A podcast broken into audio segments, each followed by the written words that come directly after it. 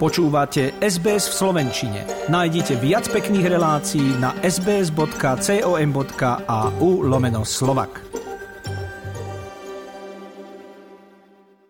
Slovenská vláda sa konečne dohodla na tom, ako bude vyzerať štátny rozpočet na budúci rok. Za zahlasovalo 93 zo 136 prítomných poslancov.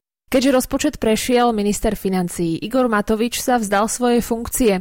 Matovičov odchod z funkcie bol súčasťou dohody hnutia Oľano a strany SAS, na základe ktorej liberáli podporili schválenie návrhu zákona štátneho rozpočtu na budúci rok. Vedenie rezortu financií dočasne prevzal Eduard Heger.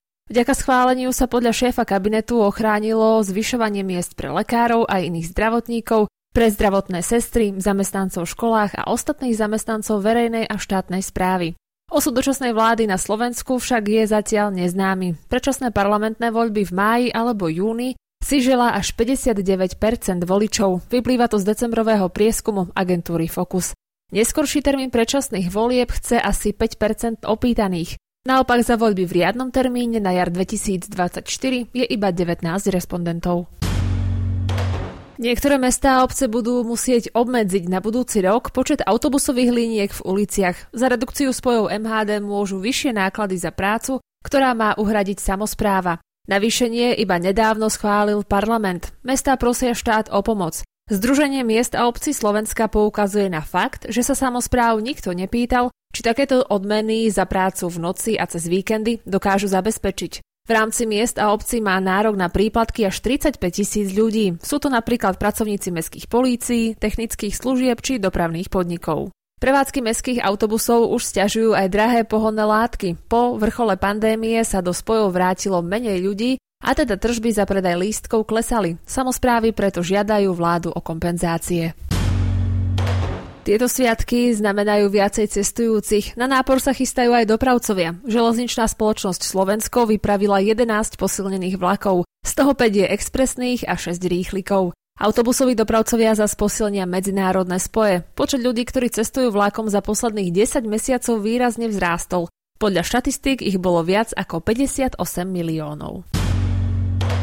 Počas Vianoc pribúda na uliciach viac nechcených psov. Bratislavský útolok slobody zvierat je pred Vianocami taktiež plný. Rovnako sú na tom aj iné útočiská. Oproti minulým rokom je opustených zvierat výrazne viac. Väčšina útulkov v predvianočnom období nemá voľné miesta pre ďalšie nechcené zvieratá. Ľudia sa ich najčastejšie zbavujú v súvislosti s rodinnou situáciou či z ekonomických dôvodov. Sloboda zvierat vyzýva ľudí, ktorí už nechcú svoje zviera, aby hľadali riešenie, Upozorňuje, že starostlivosť o zviera upravuje aj legislatíva. Ak ho človek vyhodí na ulicu, hrozia mu sankcie. Spolu so sviatkami sa často na Slovensku skloňuje aj téma odpadu. Nakupovanie, balenie darčekov alebo varenie sa úplne bez odpadu nezaobíde, ale dá sa obmedziť. Napríklad aj tým, že sa pri nakupovaní vyhneme zbytočným obalom. Základom je navštevovať obchody bez obalu alebo ísť na trh s vlastnými taškami a nádobami. Kyslú kapustu je možné kúpiť na trhu vo vedierkach, ale ani predaj do vlastnej misky nie je problém. Rovnako sú na tom aj koreniny, ktoré sa dajú získať v bezobalových predajniach. Vo veku 62 rokov zomrel epidemiológ, lekár a vedec Vladimír Krčméry. Bol odborníkom na tropickú medicínu, infektológiu, onkológiu a bol vysokoškolským pedagógom, taktiež aj zakladateľom zdravotných sociálnych zariadení a zahraničných humanitárnych misií v rozvojových krajinách.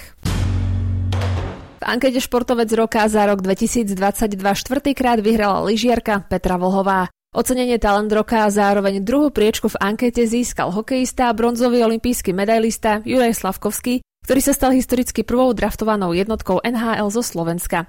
Tretie miesto v ankete získal šprinter Jan Volko. Páči sa mi? Zdieľajte, komentujte, sledujte SBS v Slovenčine na Facebooku.